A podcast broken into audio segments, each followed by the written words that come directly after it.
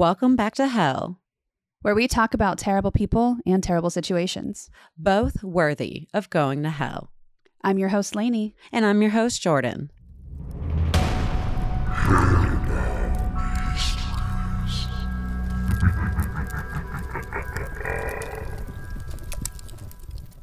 All right. Hello. Nice to um, be recording with you once more, Jordan. I'm Hey, I missed you. No, you didn't. You're you're a liar. and I don't What? appreciate being lied to. Okay, one, hurtful because I have missed your face. And two, seeing your face is so different from talking to each other over text. I'm just going to point that out as friendships. Okay. There's two enjoyments texting, talking, and seeing your face. So offended, Offended. offended. Well, I I'd, I'd Good. be offended then. I was going to say, leave, leave yourself speechless because of that. Well, hello to our lovely, lovely listeners. We're so glad to be having you open up your ears and giving us a listen and trying us out to those who uh, maybe haven't listened to us before. So, welcome to hell, the most gnarly, spicy, and dreadful place there ever was. Yes, this is like one of the most saddest places you will find on the internet. Yeah, yeah. Um saddest places on the internet, but you know what's another sad place? A place where we live. oh. And that is the state of Texas. oh. I'm and gonna- in true and in true fashion, I really just want to kind of just give a big old middle finger to Greg Abbott. Yep. I have that too. You cannot see it, but picture it mighty and strong. a big old giant middle finger to that man. Wow. Um, I'm sure many of you know that women's reproductive rights are kind of being stripped from us um, in the state of Texas. Uh, I am very much pro choice. Um, that is one of my very, very, very, very strong passions. Mhm, mhm. Um, and I just kind of wanted to mention to all of our Houston listeners that there is going to be a protest at Discovery Green October 2nd from 9 a.m. to 11 a.m. Um, so come out, show out. I think it's it's an organized event. I think it's going to be on the Women's March page if it's not already. Um, but there's marches all over the place that are going to take place on October 2nd. So I strongly encourage that if this is something you are also passionate about, go out there and support. We need numbers. Like we will not be silenced. And my dog is like, yes, yes, Yes. get out there and march. You just heard him. He supported He's He- yelling. He, he was like, Mama's talking the truth right now. He's like, preach, sister, preach. but yeah, I mean, I can go into a very deep rabbit hole and a tangent about just profanity, profanity, Greg Abbott, profanity, profanity, pro lifers. but go look if for you- yourself. If you this is my whole argument i mean not my whole argument but this is um if you're sitting there like i'm pro-life but like i believe that everyone should make their own decisions when it comes to their body. Newsflash! Newsflash! You are pro-choice. That is exactly what pro-choice is. Just because someone is pro-choice does not mean that they're like yes abortion every i'm gonna just ab- abort all the all the babies. No that's not what it is. It's your right to choose what you want to do with the parasite that is growing inside of your body. So let's not handmaid's tale this. um we're I'm not clapping incubators. kindly in the background. Um, I also would like to put slash baby as well because you know some do, some don't. You could. It's a choice. So Yeah, but I mean like we are a host body, you know what I mean? And that's I mean, and then if I, I mean, if I get pregnant, like we'll probably keep it. You know what I'm Yeah. saying? Like when we're married, we're financially like pretty stable and everything. Um, just because you're pro-choice does not mean you're you're anti anti baby. That's not that's not what it is. that is You know. so well said. I could. Wow, just very well said. Jared, please enter like a huge crowd applause somewhere in this. You're right to So just there there's that information out there. Um please, please, please if you if you want to know more about this, this is something that um maybe you you're not like immersed in. Like we are immersed since we live here. Uh Yeah. look at the bill, look at um just kind of what's going on and uh you'll kind of see why it makes us feel a certain certain, type of way. Yeah. But it's called the heartbeat bill. So do some research, educate yourself, um, create your own opinions. Um, Mhm. yeah, just Yeah. do do some research and don't just listen to whatever Aunt Karen has to say on Facebook. Uh, and you know, with horrible situations, I think I think I'm ready to hear the horrible situation, this hellish tale that Lainey is telling me today. For sure. And so it's kind of, I don't want to say ironic, but you know, my story kind of revolves around the Catholic Church this week, I guess. really? Yeah. Yeah. Oh, Kind of. Kind of. Yeah. Yeah. Oh. And so, I mean, uh, just Catholic Church is historically, obviously, like pro life and on all these things, and has nothing to do with any of that. It's just kind of, you know, there's just some some ties, you know. But um, I got this story off of TikTok, and it was like this like little like one minute video. I know I get all my stories off of TikTok, I was about to say I that. I don't get my research off of TikTok. I just want to clarify that. You I get your ideas. own research. I just save videos that like, oh, that's an interesting idea, or oh, like I didn't know about that. Let me do some more research on it. So I came across a TikTok about Pope Pius the Twelfth. Okay. Okay. I think that's what XII means. Pretty sure we didn't learn Roman numerals. Um, We should because they're fun school, to write so- and make everything look cooler. Right? I wish we did. That would have been awesome. So, yes, 12. XII, so 12. So, this is a story about Pope Pius XII. And um, I thought it was just going to be about one situation. Mm. And the more research I did, I was like, oh, Mm. there's way more situations revolving Pope Pius. So I want to start by saying that I got my research from medium.com, an article written by Sandhya Ganesh, obviously Wikipedia, um, Pope Pius XII at Weebly.com, uh, Y-A-D-V-A-S-H-E-M E dot org, perspectives.org, HNN.us. There was a documentary on YouTube called What Did the Pope Know About the Holocaust? and JNS.org. So obviously those resources kind of give it away of kind of what we're talking about. Um yes, but bear with me. I thought this was just a science experiment gone wrong. That's what the TikTok was about, but I found out that that is only partly true. And bear with me as I'm kind of going to skip around and things will intertwine. This was a lot of research that I was trying to do. Obviously, I didn't cover every single thing as this is revolved around kind of World War II. And boy, oh boy, did a lot of stuff happen during World War II. Yeah, we sometimes we can't be like Tolkien and have like a book for each little background character. You know? hmm absolutely. But just know I tried. I really did. Yeah. Um, this story kind of exhausted me a little bit, but forgive me if I get facts wrong. I promise I questioned everything and researched the research that I got. So mm-hmm. it wasn't for the lack of trying. But with further ado, let us begin. Ooh, popes are wacky. So Oh, yes. So this is a story about Pope Pius. This is a story about a girl named Lucky. do, do, do, do. Just kidding. So this is a story about Pope Pius XII. Um, there's going to be a brief honor- honorable mention of Gerhard Regner. Regner. Um, lots of German names. Forgive me. I try to look up pronunciation on it, and that's how the pronunciation bot said to say it. So if I pronounce it wrong, take it up with the pronunciation bot, okay? So Pope Pius XII, Gerhard Regner, and a sprinkle of World War II. There's going to be some funky verbiage that's thrown around there. And so I just want you to know what these words mean because I didn't know what they mean. I wasn't raised Catholic. So they were all new vocabulary words to me. So the first word I want to define is the word papal. And so this word will be used a lot, and it is by definition an adjective that means in relating to a pope or the uh, papacy. So the papacy, which you're probably like, I don't know what a papacy is, but the papacy is basically the office or authority of the pope. So those two words are going to be kind of sprinkled a little bit everywhere. so mo- office and relations. Got it. hmm So the more you know, uh, let's go.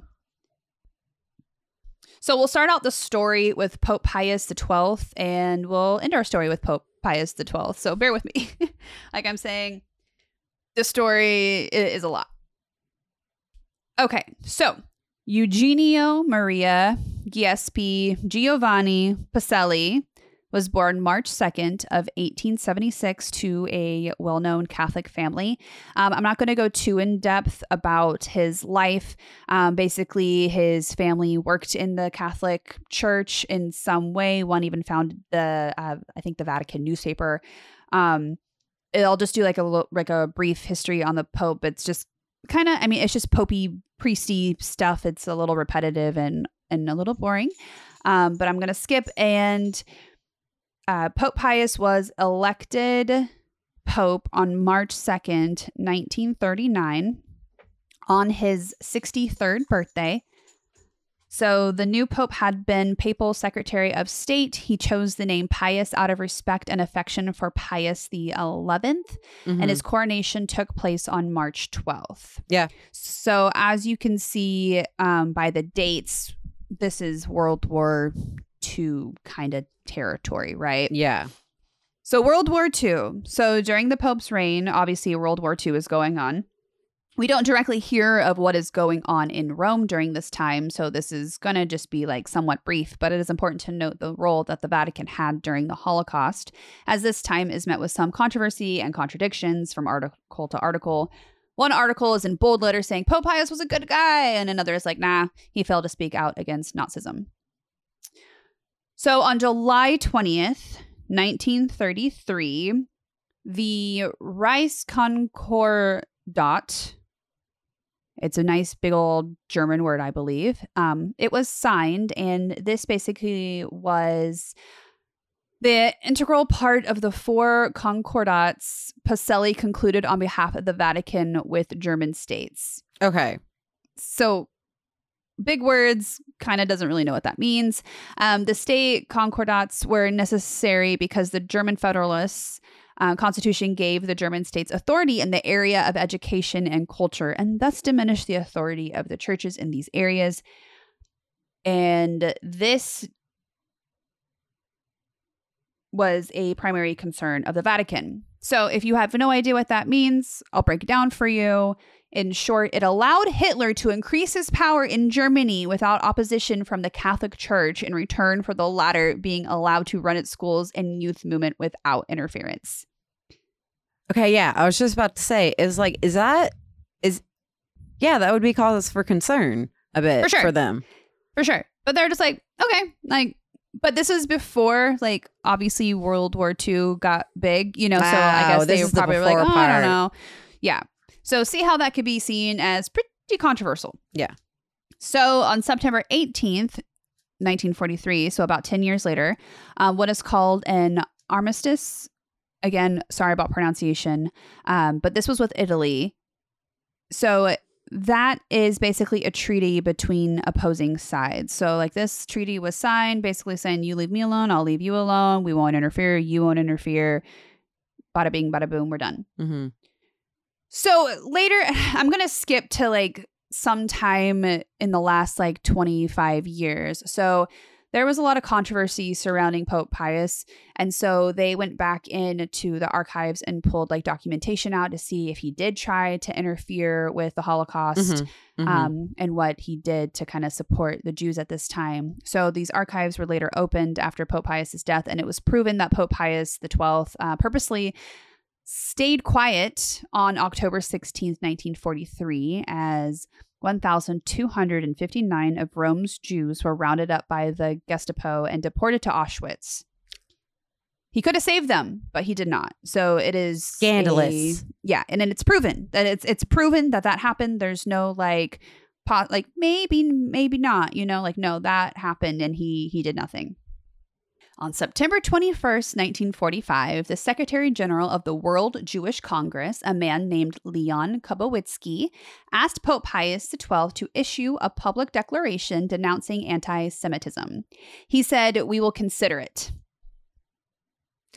Um, the dude's asking for something pretty reasonable, and uh, Yeah. Just don't speak out like speak speak out against hate, right? Yeah, just Say say say no. Say no. The Catholic Church will not stand for hate. And he said, We will consider it. you're going to consider it. and in the it. end, and in the end, he did not consider it because he did nothing. oh. So, good guy Pope Pius over here, right?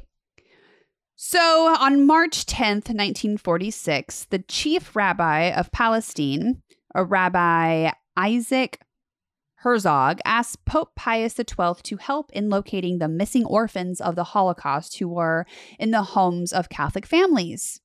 The Pope responded by calling it a rather delicate problem.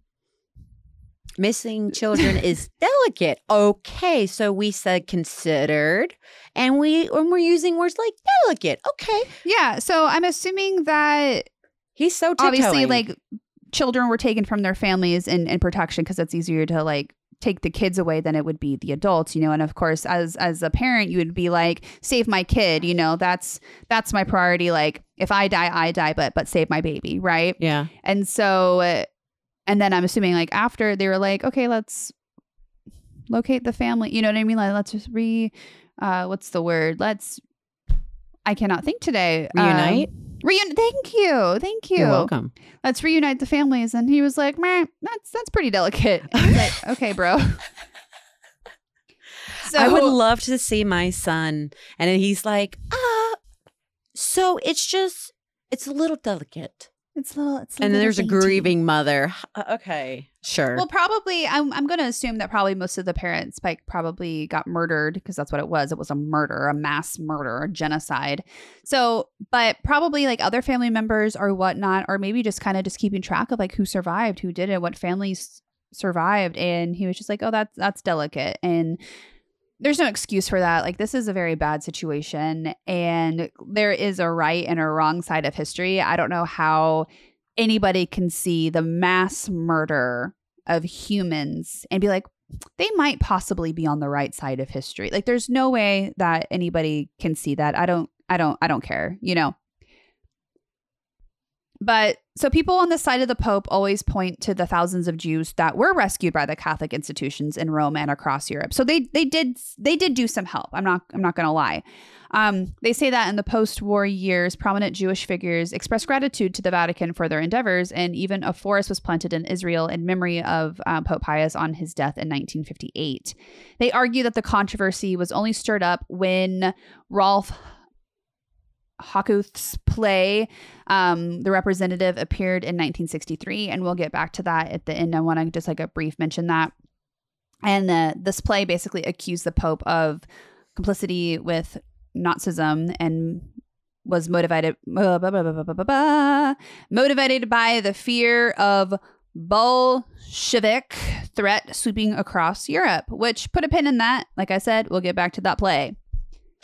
We see how these words are hard, like there's just V's and K's just Mhm. thrown in there. So those on the opposing side stating that the pope had failed like the people, they point to the failure to condemn the Holocaust or Nazism. So like I said and before like the pope never was like this is wrong, you know, he he never did that. There were no explicit references to Jewish suffering from the pope in the years of the war. Church efforts on behalf of the Jews in the occupied countries were basically contingent on local initiative and basically who the um, these people called the nuncio were. And a nuncio is a high ranking papal um, ambassador to a foreign court or government. And so these nuncios may or may not have been sympathetic. So, do you see the problem? So, where they were, it would some people, some of these nuncios may be like, Holocaust bad, and some of the nuncios may be like, Holocaust is okay, you know? So, it was based basically how these ambassadors were feeling and then that uh, it's it's i don't know It you like see what i'm saying like basically Yeah. yeah so it was only in the late 1944 that the vatican responded adequately in helping to uh, forestall the deportation of jews of hungary and throughout the war the vatican appeared indifferent to the horrors perpetrated by a catholic government in croatia so again, just to kind of recap this, the Catholic Church basically was pretty neutral. They would help those nuncios who were pro Holocaust and they would help the nuncios that were anti Holocaust, just based on where they were located. So back to the Pope was on the good side. If the Pope was on Team Nazi, he would have disapproved of the rescue of thousands of Jews during the Holocaust, and there would have closed institutions for places of shelter. However, this is often criticized as the sheer number is claimed to have been exaggerated. However, however, the saving of some lives is important than leading Jews extended gratitude to the Catholic Church. So uh, this is again the side of um, Pope was a good guy, you know, and he helped out. Like, yes, he did save thousands of Jews. Like that is indisputable. Yes, he absolutely did. However, the number that they claim that he saved is often exaggerated. Hmm. So, and like I said, like before, like prominent Jewish figures, they did extend their gratitude to the Pope. And again, you can't like any in saving any lives is is a is a life saved, you know. But I guess I think many people just see how much of an influence the Catholic Church has Yeah. you know, and the money that it has, the resources that they have, and they didn't do enough. Mhm. Um, I, I, I wonder if it's also because it's a different religion. Obviously, Judaism and Catholicism are two separate religions, so Mhm. I wonder if that played a part. Um, yeah, I think it really boils down because, like, so at the beginning of the episode, remember when you were like, I'm doing one about the Catholic Church, and I went, Wee! really? And I Mhm. squealed. Uh, it's just because I find the institution fascinating. It's very, Mhm. very fascinating. Okay. Um, and what I didn't know before I got into this fascination is that like there are these councilmen, and as Lainey has said, there's like these hierarchies, and you can easily see uh, the similarity in our own government infrastructure here For in the. United States. So like it's politics. It's- Catholic Church is politics. it's politics. It's completely politics. So it's it's I I feel that peop the people that were in these positions of power um definitely had personal input it seems like there's you know uh I I feel like in that situation, you know, it's it's on those people and maybe I don't know, it just it's just it's cuz it's always shifting which each each generation keep going. People um they vote on it you know um if you see the movie the two popes you'll see like a, really cool film version of it uh for the pope's version but And they stayed mostly neutral because I'm sure it was scary seeing how fast the Germans were just excelling. yeah you know, that could that and could so that could have be been it. really scary. And it's like, okay, so if we just stay as neutral as possible and little uh, lend a little aid to this side and lend a little aid to this side, no one can get too mad at us, right? because hitler took paris too at one point right He took what? he took paris I believe so. Yes. Yeah. oh then yeah that's that could This also is be true Rome. The Vatican's in Rome. Yeah, I know that, but like if you hear that that fast or like you said that fast organization that Mhm, settling military like mhm. becoming this military power and they're just like oh by the way Paris has been taken by Hitler. And that's I- scary. That's a huge city. I could see the councilmen be like whoa we could be next. Yeah. So back to the bad side. Um, so there was a man uh, named, how I mentioned above, there was a man named uh, Gerhard Riegner. Mhm. And so he manned the office of the World Jewish Congress in Geneva during the war years and conveys information about the Holocaust to the Allies, so the good side. Apparently, he was closer to the Vatican than the Jewish figures whom pious supporters tend to cite. And this is according to the yadvashem.org. Um, so I believe that he spoke out multiple times.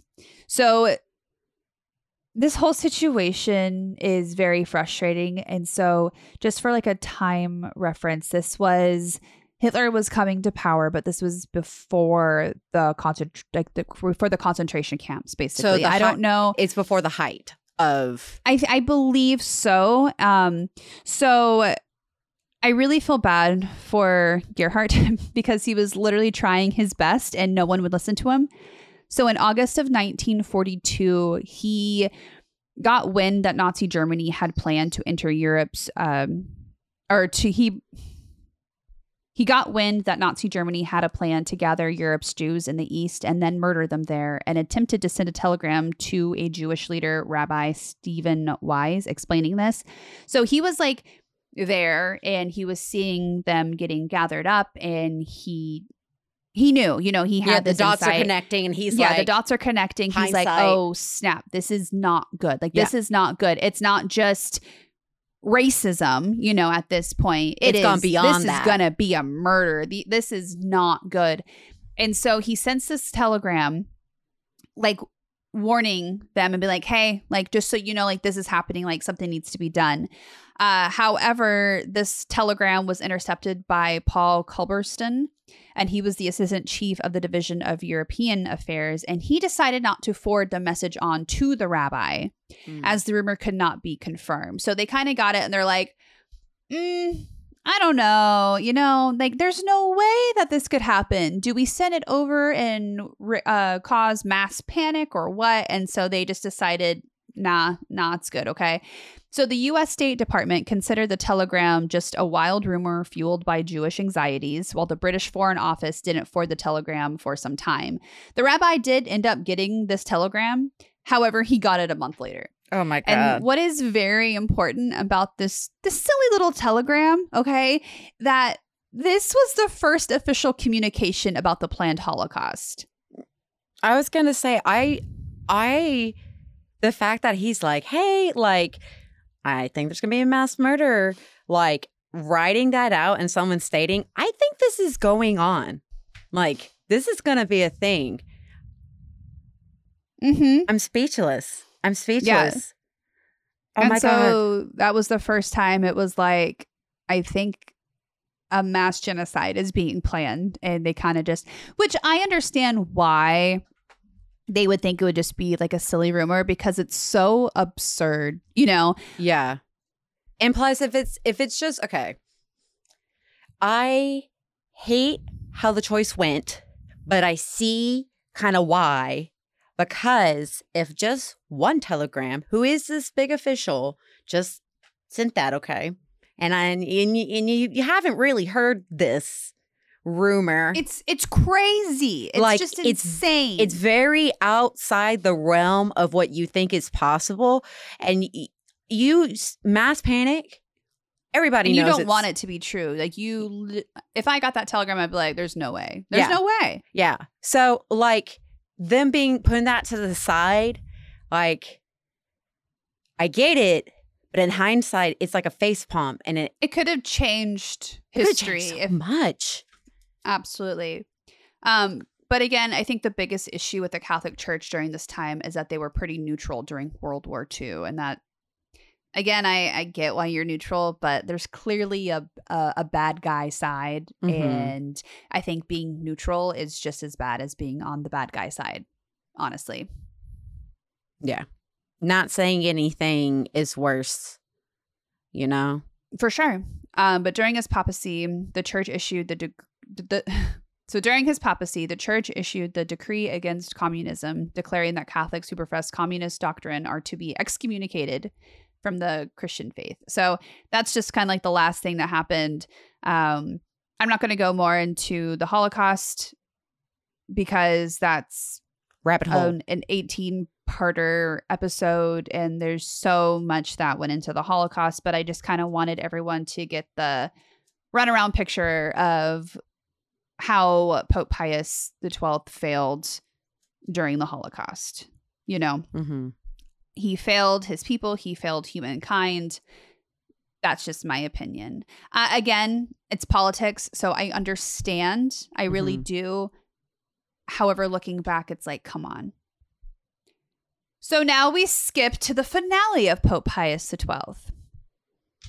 yes he dies. Newsflash shocker What? Right? So during Pope Pius's reign as a pretentious pretentious it's so pretentious being the pope um, prestigious title of head of the catholic church he appointed an italian physician a man named riccardo Gala- galeazzi a man named riccardo galeazzi lisi as the archiatra pontifico meaning the chief physician again i apologize for all my butchering of these words. I'm speaking a little Italian today. I'm speaking a little German today. I'm sorry, to I can barely excited. speak English today.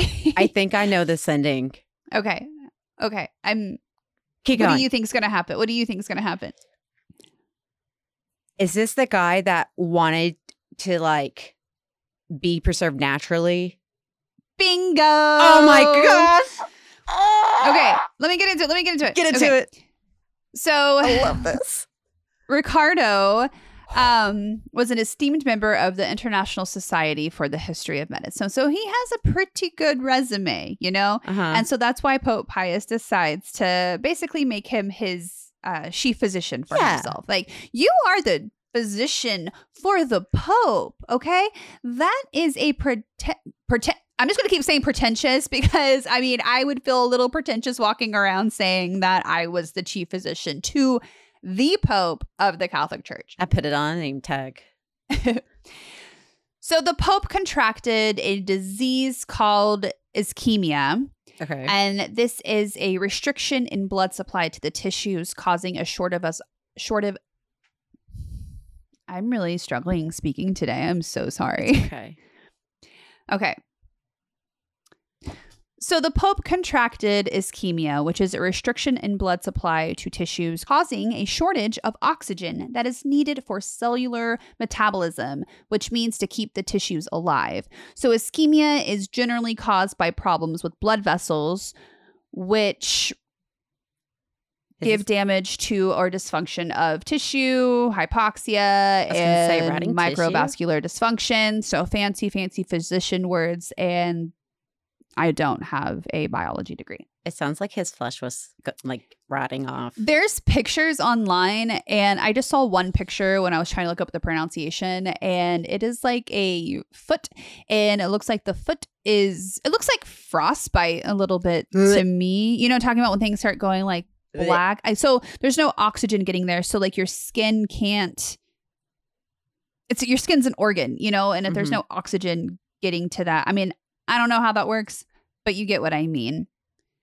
So at this time, the Pope considered what is called an abdication in Mhm. the late 1954, which is a term for formally relinquishing monarchical authority because of a long illness Mhm, um, he mhm. had been battling with. So Pius found it increasingly difficult to perform his popely duties, and his work habits became noticeable when he would begin to avoid long ceremonies and canonizations. And that's basically your job, right? You Mhm. are the Pope. So, because he was becoming increasingly more and more ill, he also found it difficult to chastise subordinates and appointees. So, if remember, Ricardo was appointed as his physician. Well, even though at this time Ricardo's services were no longer wanted, he still kept his title. And this gave him access to the Papel apartments, which he would sneak in. Well, I guess not even sneak in because he could be there, but he would take pictures of the dying Pope and then sell them to French magazines. Yeah. Yeah, that would make sense. So, sometime in 1954, Pius underwent a course of cellular rejuvenation treatment, which caused the Pope to get gravely ill and caused side effects of hallucinations. Um, these hallucinations followed him to the last years of his life. And a quote from that time stated that these years were also plagued by horrific nightmares. Pacelli's blood curdling screams could be heard throughout the Papal Hmm. apartments. Obviously, the Pope was very ill and needed assistance due to his frequent abs- absences from his work. He came to depend on some of his close colleagues, um, Domenico Tardini, his speechwriter, Robert Leiber. Um, and I just wanted to make a side note that I never thought of popes having or needing a speechwriter. Yeah. So when I came across that, I found that interesting. I mean, it makes complete sense. Like Mhm. a thousand percent, it makes complete sense. But I, I honestly thought like God spoke through them or something. Oh no, So- no, no! Like at their meetings, they totally have to like, like especially if it's like a pope traveling somewhere to like to like talk political for sure, stuff. Yeah, for sure. I don't know why I. again, it's politics, so what Yeah, did I yeah, yeah. expect? And um, another one of his close colleagues was his long-serving housekeeper, muse, and lifelong companion for forty years, Sister Pasqualina Lehnert, um, and they were very close. The last day of Pope Pius XII life are as follows. On October 5th, 1958, in Castel Gandolfo, the Pope suffered painful complications. However, he continued to attempt his duties between moments of rest. On October 6, 1958, doctors came by the house to pump his stomach. However, he lost consciousness and he was given his last rites. When he awoke later, the nuns opened the door to the papal chapel so he could hear them praying the rosary. Mm. On October 7th, Pope Pius XII appeared to be doing better and received visitors that day. When they opened the window in the evening, he was said to have looked out into the stars and quietly said, Look how beautiful, how great is our Lord. October 8th, his temperature rose steadily and breathing became difficult. And then at 3:52 a.m. October 9th, 1958, Pope Pius XII smiled and lowered his head and died quietly. Cause of death was recorded as acute heart failure. Mm. So the Virgin Mary's praise of the Lord was done for him in Latin. His doctor, um, said afterwards the Holy Father did not die because of any specific illness. He was just completely exhausted. He was overworked beyond limit. His heart was healthy. His lungs were good. He could have lived for another 20 years had he spared himself. I don't know if I believe that, but that's what was said. Um, he was old. Yeah. To inform the media regarding the death time of the Pope, remember how our little friend Ricardo, he was a little weasel. hmm So he told the like, the journalists that when the Pope dies, because again he had access to the um, papal apartments, he said that he'll open the window as an indication of the Pope dying and the specific time. But an unsuspecting nun actually opened the window due to sweltering heat, and so it was actually publicized that the Pope had perished a day before his actual demise. So that's what you get, Ricardo the Weasel. Now, this is where the first story that I found on TikTok comes into play. So, yeah, okay. Here we go. Here we go. Here we go. Okay. So you think that'd be the end of it? The Pope had a long run. He Mm.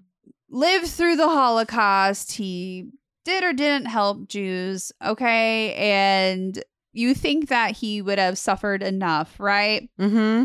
But no. Mm-hmm. So we bring back our friend the weasel Ricardo. Um, yes, the one who would take pictures of the dying pope and sell them to the French. Remember, I think that's a big um a big no-no. Mhm. So yeah, he's back and reported that the pope's body was embalmed in the room where he died using a novel process. I don't know about you, but I don't want anything done to me that could be described as novel. Just saying. And so this process was invented by Orest Nuzzi. Again, probably not pronouncing that right. But the Pope Pius XII, he did not want the vital organs removed from his body. And Mhm. so he demanded when he passed away um, that his body be kept in the same condition in which God created it. yes, yes. Mhm. So apparently, this was the reason for the novel embalming technique. And Yes. according to Ricardo, he described this process in great detail to the press. And he claimed to have used the same system of oils and res- resins, which um, the body of Jesus Christ was preserved. Sure. So his claims didn't stop there. He also asserted that this new and revolutionary process would, and I quote, preserve the body indefinitely in its natural state. However, I guess they didn't take into consideration the intense heat of Castel Gandolfo. So he, with his Naples embalmer, Professor um, Nuzzi, he they coated the Pope with oils and then they wrapped him tightly with cellophane tape. Oh my god. He assumed that by the end, the body would be properly preserved Mm-mm. and sweet smelling. I don't know if I want anybody to be sweet smelling. So basically, the opposite happened due to the blockage of air by the cellophane. The chemical reactions in the body started to build up, causing um, decomposition. Ricardo tried embalming it the second time, Oh but alas, in vain. The body during the procession from Castel Gandolfo to Rome started decomposing right in front of the audience. Oh The my Pope's- god. The Pope's chest imploded, his nose and fingers fell off, and his body turned emerald green. Yeah, there are reports of people who per- who were there that said that at first, when the procession was going, they were like, "The Pope kind of looks green. Like, do you, do you guys see how like green he is?" And they're like, "Yeah." And then it, he kept getting greener. Like, He's the original Elphaba. oh my gosh, yeah. And like literally, people hurled. Yeah, yeah, exactly. And so as a result, the body decomposed rapidly, and the viewing of the faithful had to be terminated abruptly. Yeah. Um, Ricardo reported that the heat in the halls where the body of the late Pope lay, um, it caused chemical reactions, which required it to be treated twice after the original preparation. the stench was so putrid that few of the um, stoic Swiss guards they fainted, and they had to be on rotation to evade the smell. it was bad. It was. it- Imagine, imagine, like that is so disgusting. But Ricardo uh, wasn't really punished for what he did, but he ended up being exiled from the Vatican City for trying to give away sensitive information to the media. So they probably couldn't. he's the only guy to be about- exiled from. Is he? Yep. I believe it. I believe it. But so he he didn't really get punished for the embalming, like the botched embalming, but they were like, um, he's a jerk, so we're gonna exile exile him for the information to the media because that's Yeah. pretty private. Uh, so and this what No, it's just like you go to the funeral for the Pope and he explodes. and then he explodes. yeah, that yeah yeah. That's and people it. are vomiting and they're like, we gotta shut this down. And then and then like Swiss guards are like vomiting everywhere. It's like that um Family Guy episode where they drink like Epicac or I can't remember, and they're just like, "Bleh, bleh," and, like vomit just everywhere, and then like the the Swiss guards are throwing up. The other priest is throwing up. Ricardo's throwing yeah. up. Oh my gosh, no, that's Audience totally members are throwing up. Like, wow, what a way to be remembered. Oh my Jesus gosh. said, "No, that is not the way my body was preserved." Oh, um, I love that you did this. and I'm and I'm probably botching it, and I'm really sorry. I don't know much about the Catholic Church, and I thought it was just going to be one little story about an exploding pope, and it turned into a lot more. And I wanted to kind of just give a brief overview of how the Catholic Church probably could have done better during this time. I, I Um, love it. I think you you know what? Like I never knew that guy was already there. Like when I I had I had heard about that story uh 2 years ago and I was like, Mhm. "What?"